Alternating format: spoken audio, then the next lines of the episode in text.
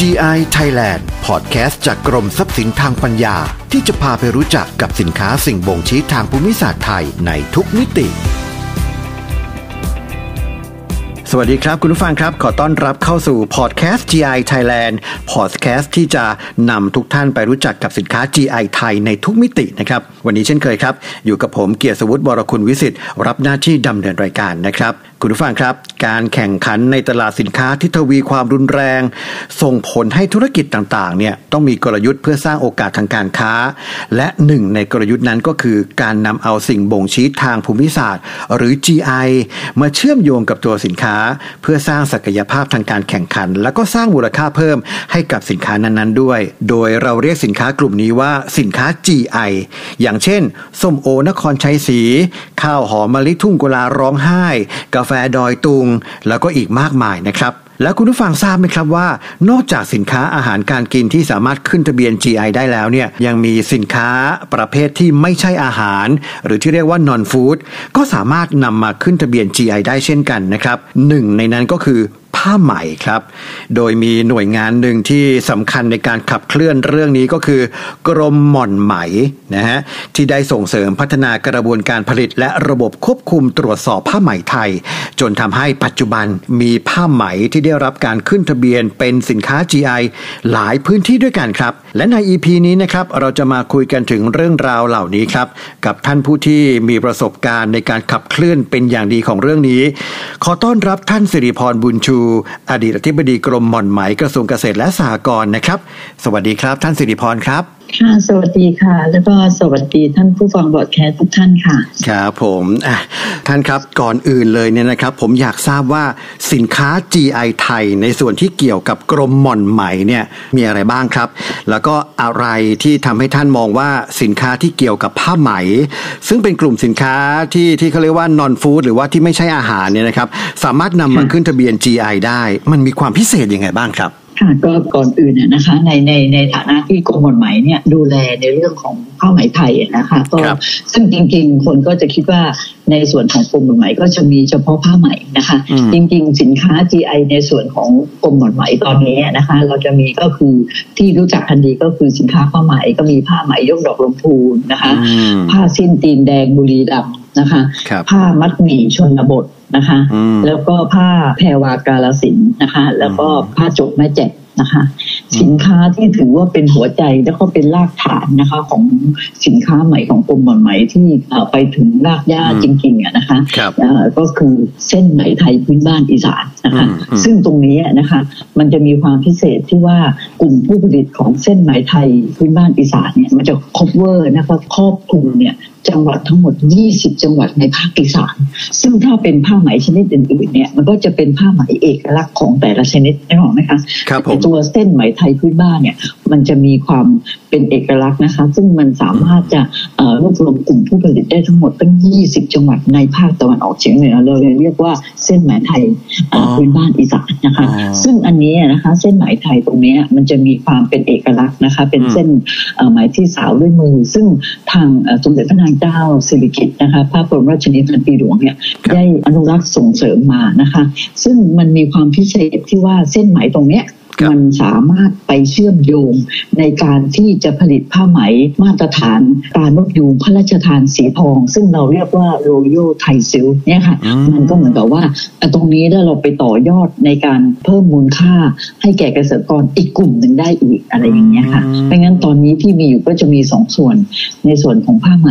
นะคะอืมเอ่อซึ่งได้กล่าวไปแล้วกับในส่วนของเส้นไหมไทยพื้นบ้านอีสานค่ะ อืมครับผมนะฮะผมเชื่อเลยนะฮะว่าถ้าใครได้มีโอกาสไปท่องเที่ยวในจังหวัดอย่างอย่างที่ท่านเล่าให้ฟังเมื่อสักครู่นี้คงจะได้เห็นผ้าต่างๆ กันไปบ้างแล้วนะครับ ซึ่งเอ่อการขึ้นทะเบียนคราวนี้อืมครับผมครับเชิญฮะคราวนี้อะไรคือแรงบันดาลใจอะนะคะ แรงบันดาลใจข้างในก็คือว่าหนึ่งนะคะ พอเราได้รับทราบนะคะเงื่อนไขนะคะหรือว่าไครทีเรียนะคะเอ่อกติกาตามพรบ GI นะคะที่กรมทรัพย์สินทางปัญญาได้เป็นคนกำหนดนะคะว่าเอ่อสินค้าที่จะขึ้น GI เนี่ยมันมีเงื่อนไขอะไรบ้างนะคะอืมครับซึ่งเรามองแล้วนะคะ ทั้งในเรื่องของเงื่อนไขต่างๆเนี่ยเราพบว่า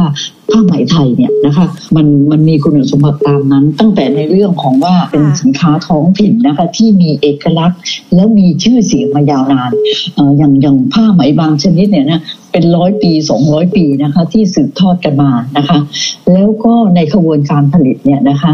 มันเกิดจากภูมิปัญญาท้องถิ่น ที่ถ่ายทอดจากรุ่นสู่รุ่นนะคะ นอกจากนี้นะคะ นอกจากภูมิปัญญาท้องถิ่นที่ใช้แล้วนะคะในเรื่องของการใช้วัตถุดิบนะคะ ต่างๆ เนี่ยนะคะ ก็ก็เป็นวัตถุดิบที่มาจากท้องถิ่น ตรงนี้ที่จะเห็นได้ชัดนะคะไม่งั้นสิ่งที่ทำให้วัตถุดิบในแต่ละท้องถิ่นมันแตกต่างกันนะคะตั้งแต่ในเรื่องของพันธุ์ใหม่นะคะพันธุ์ใหม่เนี่ยแต่ละพื้นที่ที่เป็นพื้นใหม่ไทยพื้นบ้านนะคะ มันก็มีความแตกต่างของมันนะคะเพราะงั้นพอมาวิธีการสาวการสาวเขาก็สาวเป็นเส้นไหมออกมานะคะตามสิ่งที่ภูมิปัญญาที่ที่เขามีนะคะ แล้วที่สำคัญซึ่งตอนนี้กระแสโลกนะคะ ในเรื่องของการรักษาสิ่งแวดล้อมในการรักษาธรรมชาตินะคะก็ทำให้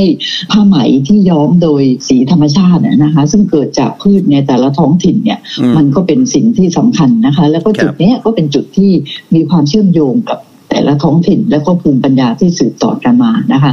นอกจากนี้นะคะในเรื่องของวิธีการทอ อุปกรณ์การทอนะคะ แต่ละท้องถิ่นก็ไม่เหมือนกันนะคะลวดลายในการทอก็ไม่เหมือนกัน ใช้ภูมิปัญญาที่ต่างกัน ลวดลายที่การทอ นะคะ ลวดลายการออกแบบของแต่ละพื้นถิ่นเนี่ย ก็จะมีเชื่อมโยงกับธรรมชาตินะคะ หรืออะไรของแต่ละท้องถิ่น ซึ่งตรงนี้มันสามารถแสดงเอกลักษณ์ของแต่ละท้องถิ่นได้ ตรงนี้นี่เองค่ะเราก็มองว่าเอ๊ะในในส่วนของการผลิตผ้าไหมที่มีเอกลักษณ์ที่มีชื่อเสียงที่กล่าวไปแล้วนะคะเขาได้ผลิตกันมายาวนาน แล้วก็เป็นการสร้างอาชีพนะคะ สร้างรายได้ให้แก่ลูกหลานในในพื้นที่ดังตรงนี้ค่ะก็เลยเป็นแรงบันดาลใจที่คิดว่าเอ๊ะถ้าอย่างนั้นกรมหม่อนไหมในฐานะที่เรารับผิดชอบในการส่งเสริมพัฒนานะคะอาชีพการปลูกหม่อนเลี้ยงไหมนะคะ ให้คงอยู่กับประเทศไทยต่อไปนะคะ แล้วก็สามารถที่จะสร้างรายได้ให้แก่เกษตรกรนะคะ ซึ่งตรงนี้เราคิดว่าเป็นแรงบันดาลใจนะคะ ที่อยากจะมาสนับสนุนนะคะ แล้วก็ส่งเสริมนะคะ โดยที่เราได้ร่วมมือกับกรมทรัพย์สินทางปัญญานะคะในการที่จะขึ้นทะเบียนนะคะผ้าไหมไทยแล้วก็สินค้าไหมไทยนะคะ ให้เป็นสินค้า GI ค่ะ อืมฟังท่านมาก็ครอบคลุมหมดแล้วนะครับว่าลักษณะของสินค้า GI ในในในกรมมอนใหม่นั้น มีการทำงานหรือว่ามีลักษณะเด่นอย่างไรบ้าง ทีนี้ผมขอย้อนกลับไปหน่อยนะครับท่านฮะนิดเดียวว่าอยากจะทราบว่าผ้าไหมของจังหวัดอะไรฮะที่ได้ขึ้นทะเบียนเป็นสินค้า GI ชิ้นแรกเลย แล้วทำไมท่านถึงเลือกผ้าไหมชนิดนี้ขึ้นมาครับ คือในส่วนของกรมกฎหมายนะคะอยากจะเรียนให้ทราบนิดนึงว่ากรมกฎหมายเนี่ยเป็นกรมใหม่นะคะตั้งตามกฎกระทรวงเมื่อปี 2552 แต่ว่าก่อนหน้านี้เราจะเป็นสถาบันกฎหมายแห่งชาตินะคะพอพอพอเริ่มแยกออกมามาเป็นงานสถาบันกฎหมายแห่งชาติเนี่ยเราก็มีการสำรวจนะคะเราสำรวจทั่วประเทศเลยค่ะว่า เอ๊ะมันมีผ้าไหมนะคะ ที่ไหนบ้างจังหวัดไหนบ้างนะคะ ที่ที่มันเข้าขอบข่ายตามเงื่อนไขของของการขึ้นทะเบียนสินค้า GI นะคะ ตั้งแต่เหนือมาเลยนะคะ เราเราก็สำรวจเพราะว่าเรามีศูนย์อยู่ทั้งหมด 21 ศูนย์นะคะ อยู่ทั่วประเทศ เราก็สำรวจมาค่ะเพราะงั้นสำรวจมาในตอนแรกๆเนี่ยเราจะมี 9 ตัว 10 ตัวนะคะ เราสำรวจพร้อมกันเลยนะคะ แต่คราวนี้เนี่ยตัวที่ได้ขึ้นก่อนนะคะ ก็คือผ้าไหมยกดอกลำพูนค่ะนะคะ ตรงนี้ซึ่งจริง ๆนะคะ ตอนนั้นเนี่ยเส้นไหมไทยพื้นบ้านอีสาน หรือว่าผ้าไหมชนิดต่างๆ เนี่ยเราสำรวจมาพร้อมกันนะคะ แต่ ผ้าไหมยกดอกลำพูนเนี่ยเป็นตัวแรกนะคะ ที่ได้ขึ้นทะเบียน โดยกรมบ่อนไหมร่วมกับปปจจังหวัดลำพูนนะคะเป็นตัวแรก แล้วเป็นตัวแรกนะคะ ที่ของสินค้า GI ที่มีระบบการควบคุมตรวจสอบที่ถูกต้องตามหลักสากลเลย เรามีแม้กระทั่งระบบ testability ตรงนี้ค่ะเราเราถือว่ามันจะเป็นแบบอย่างเลยของสินค้า GI ได้เลยนะคะ ซึ่งตรงนี้ประเด็นที่ว่าทำไมผ้าไหมยกดอกลำพูนได้ก่อน ทั้งทั้งที่เราสำรวจพร้อมกันหมด โดยเฉพาะเส้นไหมไทยพื้นบ้านอีสานนะคะมาได้ขึ้นทะเบียนในปี 2556 เห็นไหมคะตั้งกี่ปี ตั้ง 48 49 67 ปีเพราะอะไร เพราะว่ามันยากมากนะคะ เพราะว่ามันครอบคลุมผู้ผลิต 20 จังหวัด นึกออกไหมแต่ของลำพูนเนี่ยมันจังหวัดเดียวนะคะเพราะฉะนั้นตรงนี้เนี่ยสาเหตุที่ลำพูนได้ขึ้นก่อนเนี่ยพูดได้แบบเต็มปากเลยนะหนึ่งก็คือว่าความพร้อมความเข้มแข็งของกลุ่มผู้ผลิตเนี่ย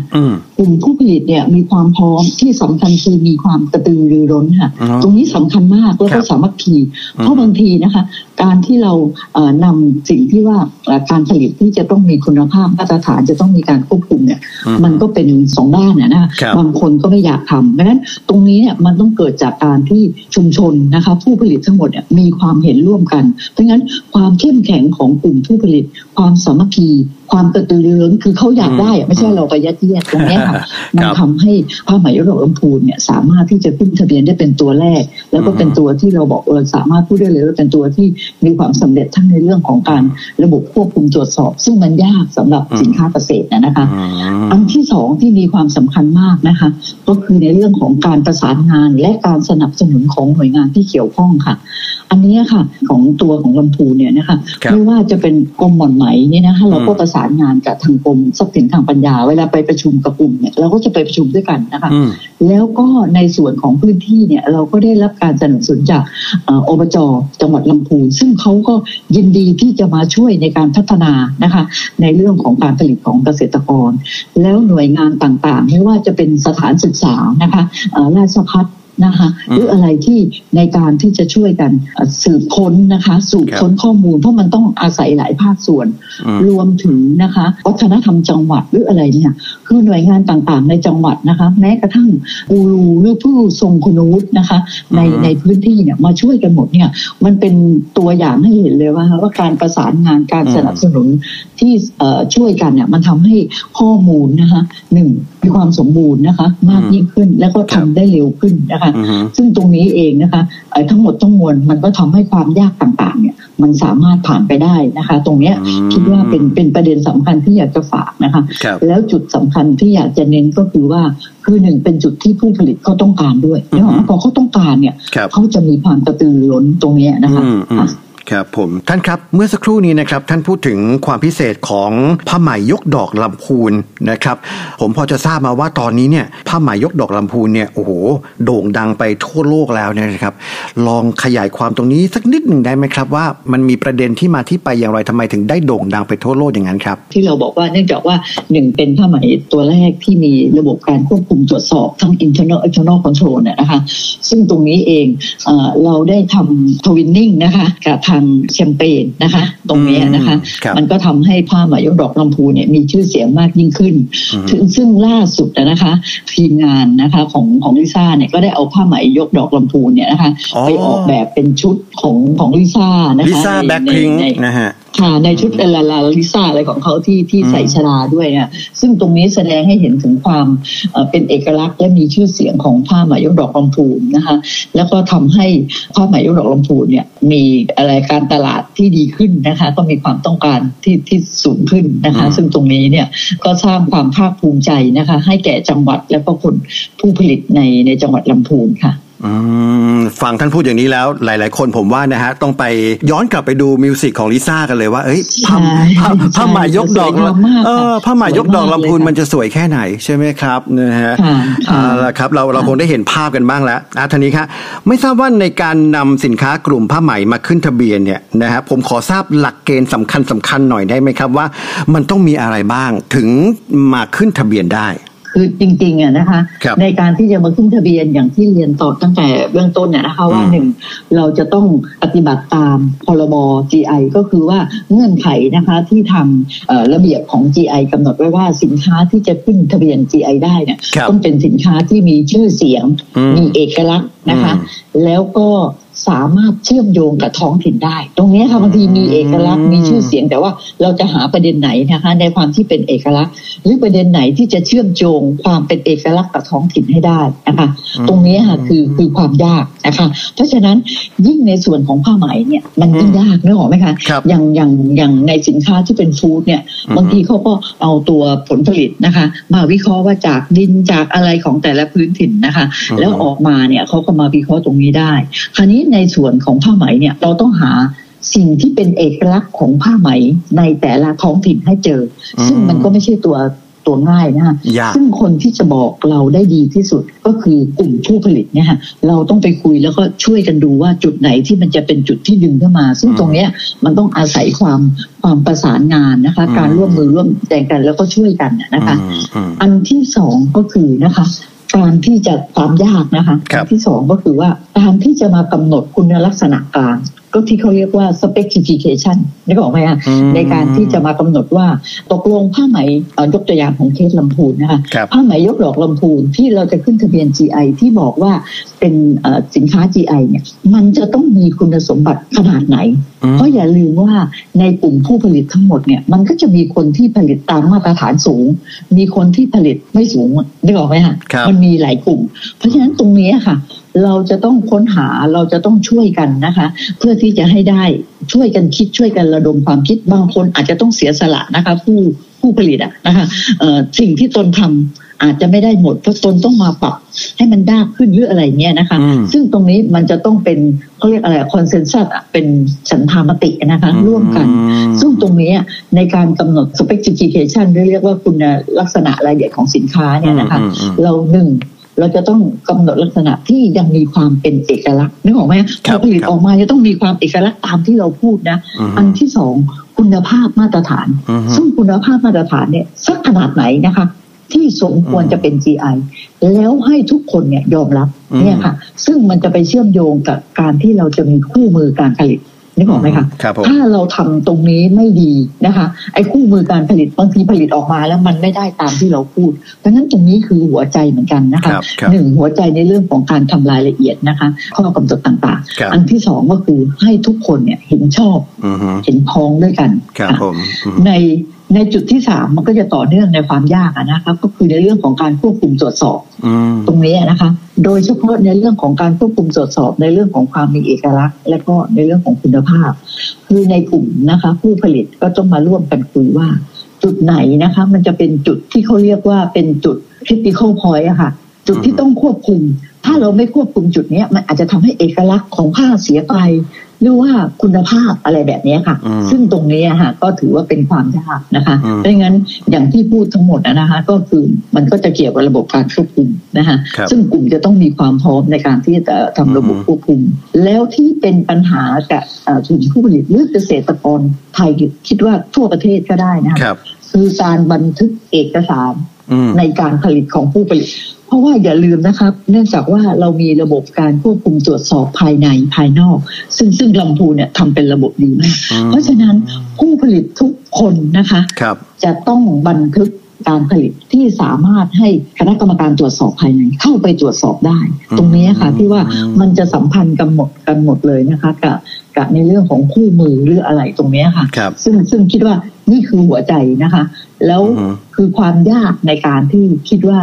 จะมาขึ้นทะเบียน GI ในส่วนของที่เป็นเป็นผ้าไหมนะโอ้คะโหแล้วก็นอกจากนี้ในกลุ่มผู้ผลิตเองเนี่ยค่ะเอ่อในสินค้าตัวอื่นๆเนี่ยเราก็คิดว่า การที่เราจะรักษาไม่ให้เกิดความแตกแยกครับนึกออกไหมเพราะว่าครับอย่างพอเราไปขึ้นสินค้า GI เนี่ยบางทีบางกลุ่มก็คิดว่าเอ๊ะเราผลิตอยังไงไม่ได้ เราก็ไม่เห็นด้วยอะไรแบบเนี้ยค่ะเพราะฉะนั้นตรงเนี้ยมันเป็นการสร้างความรู้ความเข้าใจให้ชุมชนครับมีความเข้าใจ เพราะว่าจากตัวเองที่มีประสบการณ์เนี่ยนะคะอือฮึเวลาเราเข้าไปคุยเนี่ย ถ้าเขาเข้าใจนะ เขาก็เสียสละในเมื่อเขาทำแบบนั้นไม่ได้เขาก็ขายเป็นสินค้าที่ไม่ใช่ GI ไปอืมนี่บอกไหมคะครับแต่เมื่อไหร่ที่เขาอยากทำสมมติว่าเขาผลิตร้อยเปอร์เซ็น เขาอาจจะทำสินค้า GI แค่สามสิบเปอร์เซ็นเพราะมันทำยากไม่บอกไหมคะครับแต่ที่เหลือเขาก็ผลิตธรรมดาไปตรงนี้ค่ะ ซึ่งก็คิดว่าถ้าตรงนี้เอ่อในกลุ่มผู้ผลิตทั้งหมดยอมรับกันได้อือฮึเข้าใจกันมันก็ทำให้การผลิตสินค้า GI มันมีความยั่งยืน แล้วก็มีคุณภาพค่ะโอ้โหเห็นกฎเกณฑ์เห็นขั้นตอนแล้ว ค่อนข้างยากในการที่จะขึ้นทะเบียน มันต้องมีเอกลักษณ์มันต้องมีคุณภาพ แล้วมันต้องเชื่อมโยงกับภูมิประเทศนั้นด้วย ท้องถิ่นเออช่วยเชื่อมโยงกับท้องถิ่น แล้วเสร็จแล้วเนี่ยต้องควบคุมคุณภาพอีกนะฮะแล้วจากนั้นใช่ค่ะแล้วจากนั้นต้องมีเขาเรียกอะไรสามารถตรวจสอบได้ด้วย ใช่ค่ะ อันนี้คือโอ้โหหัวใจนะคะเพราะว่าครับสินค้า GI นะคะ ที่เราบอกว่ามันเป็นสินค้ามีชื่อเสียงมีเอกลักษณ์มีคุณภาพอืมเชื่อมโยงท้องถิ่นอืม การรักษาคุณภาพมาตรฐานทั้งในครับเรื่องของเอกลักษอืณ์มและคุณภาพนี่สำคัญมากนะคะ เพราะว่าอย่าลืมว่าสินค้า GI เนี่ยจากการเนี่ยเอ่อตัวเองเคยเคยทำงานวิจัยอะนะคะในครับเรื่องสินค้า GI กับ non GI ปรากฏครับว่าผมต้นทุนในการผลิตสินค้า GI เนี่ยมันจะสูงกว่านึกออกไหมคะอืมเพราะฉะนั้น การที่เราจะต้องรักษาคุณภาพมาตรฐาน เพราะอย่าลืมว่าในตลาดของสินค้าทั่วไปเนี่ยมันมีกลุ่มลูกค้าที่เป็น niche market นะครับไหมคะกับลูกค้าธรรมดาดังนั้นตัวสินค้า GI เนี่ยเราต้องรักษาคุณภาพมาตรฐาน เพราะว่ามันจะเป็นสินค้าที่มันจะไปเซิร์ฟลูกค้าอีกตลาดหนึ่งซึ่งเขามีความชื่นชมในในในสินค้าประเภทนี้นะครับไหมคะดังนั้นตรงนี้อะค่ะในเรื่องของการรักษาคุณภาพมาตรฐานนะคะและความเป็นเอกลักษณ์ให้อยู่ตาม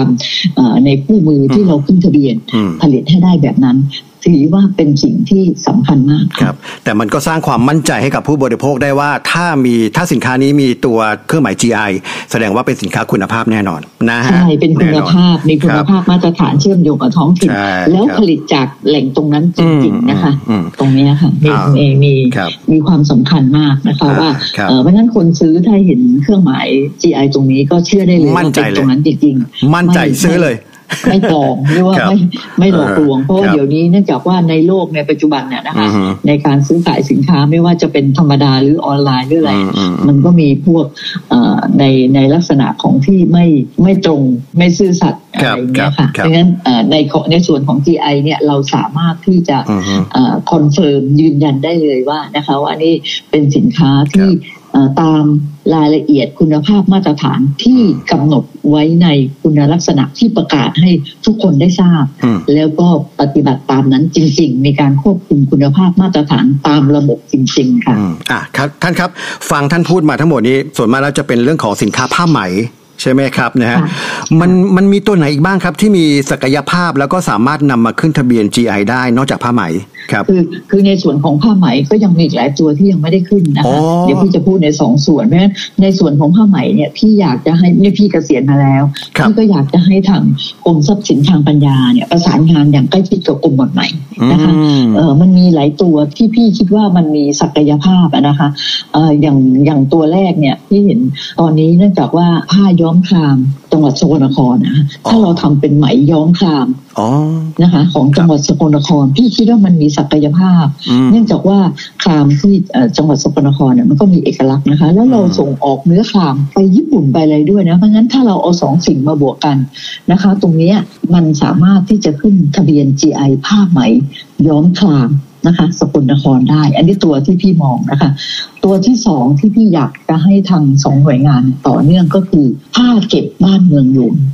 ผ้าเก็บบ้านเมืองหลวงเนี่ยค่ะทำมาใกล้จะเสร็จอยากอยากจะให้ทางกรมทรัพย์สินทางปัญญากับกรมหม่อนไหมช่วยกันต่อนะคะเออมันเป็นผ้าที่ผลิตโดยวิธีการทอที่เป็นการทอสีตะกอแบบพื้นบ้านของเป็นลายลูกแก้วนะคะ ของของสีสเกตนะคะ แล้วเขาย้อมนะคะ ย้อมโดยสีธรรมชาติที่เรียกว่ามะเกลือนะคะ ซึ่งเป็นพืชที่เป็นเอกลักษณ์อยู่ในจังหวัดศรีสะเกดนะคะ ซึ่งมะเกลือนะคะ ตรงนี้เขาจะต้องย้อมทั้งหมด 30 จุ่มนะคะสามสิบครั้งอะค่ะ แล้วก็ตากแดดหกสิบแดดนะคะเพื่อให้สีมะเกลืออ๋อค่ะนี่จริง ๆ เลยค่ะ แล้วมันเป็นสีธรรมชาติ แล้วก็เอาไปหมักโครนอีกนะคะ ให้มีความนิ่ม แล้วก็อบสมุนไพรนะคะ ตรงนี้ค่ะ มันจะมีความคือหนึ่งก็คือเข้าเข้ากระแสโลกที่เป็นเรื่องของการใช้สีธรรมชาติ ลดโลกร้อนถูกไหมคะไม่ใช้เคมีเป็นอีโคอันที่สองนะคะไอตัวสีดำตรงนี้ค่ะ มันจะดำสนิทมากแล้วเนื้อผ้านี่มันจะเหนียวมากนะคะ ขนาดว่าถ้าเราเอาเอาไปเย็บกระจักเย็บผ้าค่ะ ถ้าเย็บเย็บเร็วๆเนี่ย มันเย็บไม่เข้านะคะไม่งั้นผ้าผ้าเก็บบ้านเมืองหลวงในของที่เป็นเอกลักษณ์จริง ๆ เนี่ยนะคะชาวบ้านเขาจะต้องเย็บด้วยมือ ซึ่งเขาเรียกว่าวิธีการแสวเป็นสีสีเนื่องจากว่าผ้ามันสีดำเขาก็จะเอาได้เป็นสีสีทุกสีเลย มาแสวเป็นตะเข็บนะพอดีพี่ไม่มีรูปให้ดูนี่ค่ะมันมีความเป็นเอกลักษณ์มาก ซึ่งพี่อยากจะ ตรงเนี้ยให้โลกเขารู้ว่าโอ้โหนี่แล้วแล้วมันเป็นผ้าสีดำแล้วการที่เขาอบสมุนไพรตัวเนี้ยมันจะมีความหอมมากค่ะ เนี่ยพี่พี่ซื้อมาตวงนะคะ ตั้งแต่พี่ทำงานตอนนี้มันยังมีกลิ่นไอ้สมุนไพรตรงนั้นอยู่เลย แต่ว่าเนื่องจากว่าพี่อาจจะไม่ได้ซักบ่อยด้วยอะไรเงี้ยนะคะซึ่งตรงนี้ค่ะคิดว่ามันเป็นภูมิปัญญา มันเป็นเอกลักษณ์ในการที่เขาอบสมุนไพรนะเขาบอกว่าไอ้สมุนไพรที่ใช้ในการอบหนึ่ง นะคะ มันช่วยในการรักษาไอ้หวัดด้วยนะคะ แล้วมันก็ป้องกันไอ้แมลงที่มันจะมากัดข้าไหมด้วย ซึ่งตรงนี้พี่พี่พี่อยากให้ให้ทำต่อนะคะแล้วก็ตัวอีกตัวหนึ่งที่อยากที่อยากจะฝากไว้ก็คือผ้าผ้าจกเมืองรองค่ะ ที่แพร่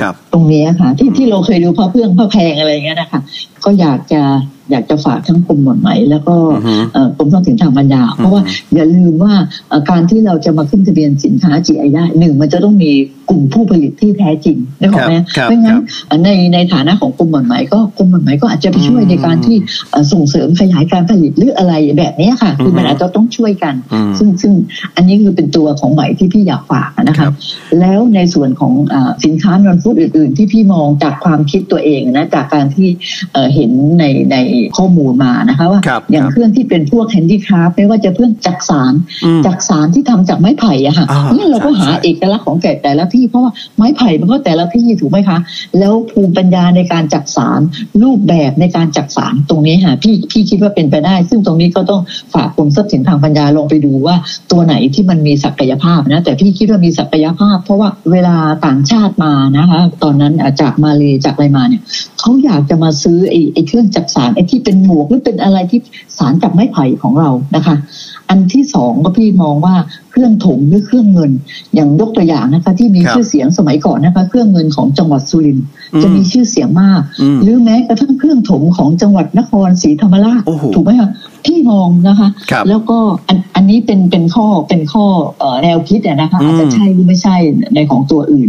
แล้วพี่มองว่าอีกอันก็คือว่าเครื่องทองอะไรเขาสุโขทัยอะไรเนี่ยนะโอ้โหดูมันก็เป็นเอกลักษณ์มากนะคะ แล้วอีกตัวที่พี่พี่มองว่าเอ่อตลาดมันมากก็คือพลอย อย่างพลอยจันทร์หรือพลอยการนี่พี่ก็ไม่รู้ว่ามันยังไงอะนะแต่พี่มองว่า อันนี้มันก็น่าจะเป็นตัวที่อยู่ในข่ายที่ว่าเราอาจจะลองเข้าไปดูว่าครับครับมันมีข้อมูลตามเงื่อนไขของ GI ได้ไหมค่ะโอ้อันเนี้ยค่ะที่ที่อยากจะฝากไว้ค่ะครับโอ้โหฟังท่านแล้วน่าสนใจทุกตัวเลยนะครับท่าน แล้วก็ผมคิดว่ามันยากเหมือนกันนะ สำหรับการทำงานที่จะส่งเสริมต่างๆ เหล่านี้นะฮะฉะนั้นท่านครับนิดนึงฮะเมื่อสักครู่นี้ท่านฝากถึงหน่วยงานราชการไปแล้วนะครับ ท่านมีอะไรจะแนะนำหรือจะฝากผู้ที่เกี่ยวข้อง ไม่ว่าจะเป็นเรื่องของชุมชนนะฮะผู้ประกอบการว่าเขาต้องทำยังไงบ้างครับ เอกชนต่างๆ เหล่านี้ว่าเขาต้องทำยังไงที่จะส่งเสริมแล้วก็พัฒนาสินค้าต่างๆ ให้เข้าสู่ระบบ GI ให้ได้ครับ ค่ะ ตรงนี้อะพี่มองอะนะคะว่าในลักษณะของกลุ่มผู้ผลิตหรือชุมชนเนี่ย อันที่หนึ่งก็คือว่าการรักษาคุณภาพมาตรฐานอย่างสม่ำเสมอนะคะอืมคือตรงนี้อะค่ะ คือความซื่อสัตย์ตรงนี้ค่ะ ถือว่าเป็นหัวใจเลยนะคะอืมอันที่หนึ่งนะคะครับอันที่สองก็คือพี่มองว่าในการทำระบบควบคุมตรวจสอบเนี่ย เนื่องจากอืมว่าในปัจจุบันเนี่ยมันมีระบบไอทีเข้ามามากนะคะ เพราะฉะนั้นตรงนี้ถ้าสมมติว่าชุมชนนะคะ หรือท้องถิ่นเนี่ยจะช่วยพัฒนาระบบการควบคุมตรวจสอบ ให้มาเป็นระบบที่ทันสมัยในยุคปัจจุบันอย่างที่บอกว่า traceability หรืออะไรที่สามารถที่พอสแกนปั๊บเห็นหน้าคนทอไปจากไหนทอกี่วันทอมาจากอะไรหรืออะไรแบบเนี้ยอืมบอกเอกลักษณ์ของตรงนี้ได้ ตรงนี้ก็จะเป็นการส่งเสริมการตลาด แต่หัวใจที่สำคัญก็คือว่าความรักความสามัคคีนะคะ ของคนในกลุ่มของผู้ผลิตนะคะ แล้วก็การซื่อสัตย์นะคะในการที่จะทำการผลิตการควบคุมตรวจสอบการรักษาคุณภาพมาตรฐาน ให้คงทนตลอดไป แล้วก็ที่สำคัญก็คือว่าต้องส่งต่อให้คนรุ่นต่อไปนะคะให้เกิดความภาคภูมิใจในในสิ่งที่ที่เอ่อเราได้ทำกันมานะคะอืมว่าครับมันมีความเป็นมายังไงมีความสำคัญยังไงอืมเพราะงั้นที่สำคัญก็คือว่า การที่มันจะยืนยงอยู่ได้ก็คือต้องในเรื่องของเศรษฐกิจด้วยถูกไหมคะเพราะงั้นตรงนี้การรักษาเอกลักษณ์ทั้งหมดที่พูดไว้เนี่ยอ่าครับเพื่อที่ให้สินค้ามีคุณภาพอืมเวลาลูกค้าที่เขาซื้อไป เนื่องจากว่าสินค้า GI มันเป็นสินค้าราคาสูงครับเขาจะได้แบบว่าไม่ผิดหวังถูกไหมคะอืมจะได้ครับเอ่อเนื่องจากว่าลูกค้าเนี่ยมันคนละกลุ่มกันอยู่แล้วอืมอันนี้เสร็จก็ก็คิดว่าตรงเนี้ยนะคะ ถ้ามันสามารถสร้างรายได้สร้างงานนะคะ ให้แก่ชุมชนได้ ทุกครับอย่างมันก็จะมีความยั่งยืนและมันจะไปได้อืมสวย เพราะฉะนั้นจุดที่อยากฝากอีกอย่างก็คืออยากจะฝากภาครัฐเนี่ยนะคะว่าหนึ่งอยากจะให้ส่งเสริมการตลาดตรงเนี้ยค่ะ เนื่องจากมันมีสินค้า GI ตรงเนี้ยครับเราจะต้องดูว่าเอ๊ะเราจะช่วยส่งเสริมการตลาดอืมยังไงนะคะ เนื่องจากว่ามันเป็นสินค้าที่มีราคาแพง แล้วมันจะต้องเกิดจากการให้ข้อมูล มันแพงยังไงอะอืมต้องเอาข้อมูลตรงนั้นน่ะสื่อให้ถึงสื่อให้เข้าใจ วิธีการสื่อเพราะเดี๋ยวนี้มันมีสื่อในรูปไอทีหลายรูปแบบมาก เพราะงั้นลองลองฝากตรงนี้นะคะว่าครับลองหามือโปรในการที่ที่จริง ๆ ข้อมูลเนี่ยของแต่ละตัวเนี่ยเขามีทุกอย่าง เพียงแต่ว่าการสื่อ การสื่อให้ลูกค้าเห็นความสำคัญอืมเห็นประโยชน์ของมันตรงเนี้ยนะคะอืมเอ่อคิดว่ามีความสำคัญครับแล้วประเด็นสุดท้ายที่อยากจะฝากด้วยนะคะครับก็คืออยากให้มีการเชื่อมโยงค่ะอืมมีการเชื่อมโยงเครือข่ายนะคะอืมเอ่อของ GI นะคะทั้งในและต่างประเทศนะคะ ตรงเนี้ยเรามองว่ามันเป็นสิ่งสำคัญนะ อันนี้ก็คือการสร้างความเข้มแข็งอืมเราอาจจะมีกลุ่มผู้ผลิตสินค้า GI ในประเทศ แล้วก็มีการพบปะเอ่อพูดคุยกันหรืออะไรนะคะ ในการที่จะพัฒนาสินค้า GI แลกเปลี่ยนข้อมูลกันอืมหรือเราอาจจะมีการแลกเปลี่ยน ข้อมูลกับต่างประเทศนะคะ อย่างที่บอกว่าในตัวของใหม่เนี่ยเราเคยเชื่อมโยง เราเคยทำทวินนิ่งกับแชมเปญครับซึ่งตรงนี้อะค่ะ ระบบควบคุมตรวจสอบส่วนหนึ่งเนี่ยเราศึกษาดูแบบนะคะ แล้วเราก็มาพัฒนาของเราเองครับจากของแชมเปญนะคะซึ่งถือว่าเป็นสินค้าที่เขามีคุณภาพมาตรฐานสูงมากอืมนอกจากการเชื่อมโยงเครือข่ายทั้งในและต่างประเทศในส่วนของข้อมูลกันแล้วอะนะคะ อยากจะให้มีการเชื่อมโยงในเรื่องของการส่งเสริมการท่องเที่ยว อาจจะทำเป็นรูทในประเทศอะนะคะรูท GI ซึ่งอาจจะเป็นสินค้าต่างๆ ในรูทตรงนั้นน่ะเชื่อมโยงกันอืมหรือแม้กระทั่งต่างประเทศนะคะครับเราก็ทำรูทเลยนะคะ มาประเทศนี้มาตรงนี้แล้วก็มาตรงนี้ เพราะฉะนั้นอืมต่อไปเนี่ย เราอาจจะมีตลาดนะคะ ลูกค้าที่เป็นพวกที่ท่องเที่ยวในเชิงอีโคในเชิงทางด้านการเกษตร ท่องเที่ยวเกษตร มาแล้วก็อ่ามาเที่ยวสมมติว่ามาเที่ยวแชมเปญเสร็จอ่าสมมติว่าเขาเที่ยวแชมเปญอาจจะเป็นรูทไงฮะมาเที่ยวแชมเปญมาเที่ยวอาเซียนแล้วอาจจะมาดูผ้าไหมยกเราอืมสมมติอย่างนี้ยครับค่ะครับซึ่งตรงเนี้ยคิดว่า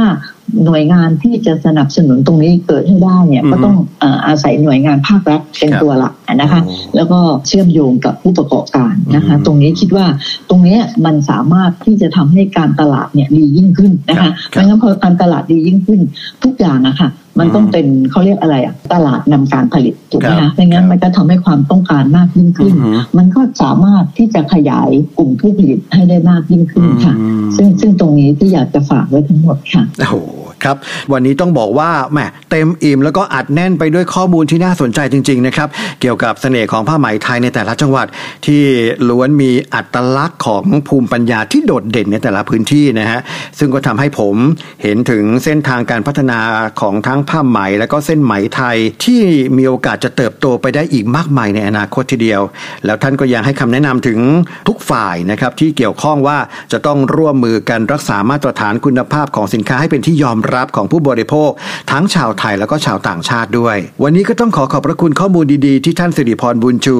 อดีตอธิบดีกรมหม่อนไหม กระทรวงเกษตรและสหกรณ์นำมาแชร์ให้ผมกับคุณผู้ฟังได้ทราบกันนะครับ ขอบพระคุณท่านมากครับ ค่ะยินดีมากค่ะ ขอบคุณค่ะ ครับและเช่นเคยครับ ก่อนจากกันในวันนี้ ฝากคุณผู้ฟังกดติดตามกดไลค์กดแชร์พอดแคสต์ GI Thailand แล้วคุณจะไม่พลาดเรื่องราวที่น่าสนใจแบบนี้ใน EP ต่อๆไปนะครับ ส่วนใครที่สนใจข้อมูลเกี่ยวกับสินค้า GI หรือสิ่งบ่งชี้ทางภูมิศาสตร์ สามารถเข้าไปค้นหาข้อมูลเพิ่มเติมได้นะครับที่ www.ipthailand.go.th หรือสอบถามไปที่สายด่วนของกรมทรัพย์สินทางปัญญา 1368 นะครับ วันนี้ผมและท่านสิริพรต้องลาไปก่อนนะครับ สวัสดีครับ สวัสดีค่ะ GI Thailand Presented by กรมทรัพย์สินทางปัญญา กระทรวงพาณิชย์ www.ipthailand.go.th สายด่วน 1368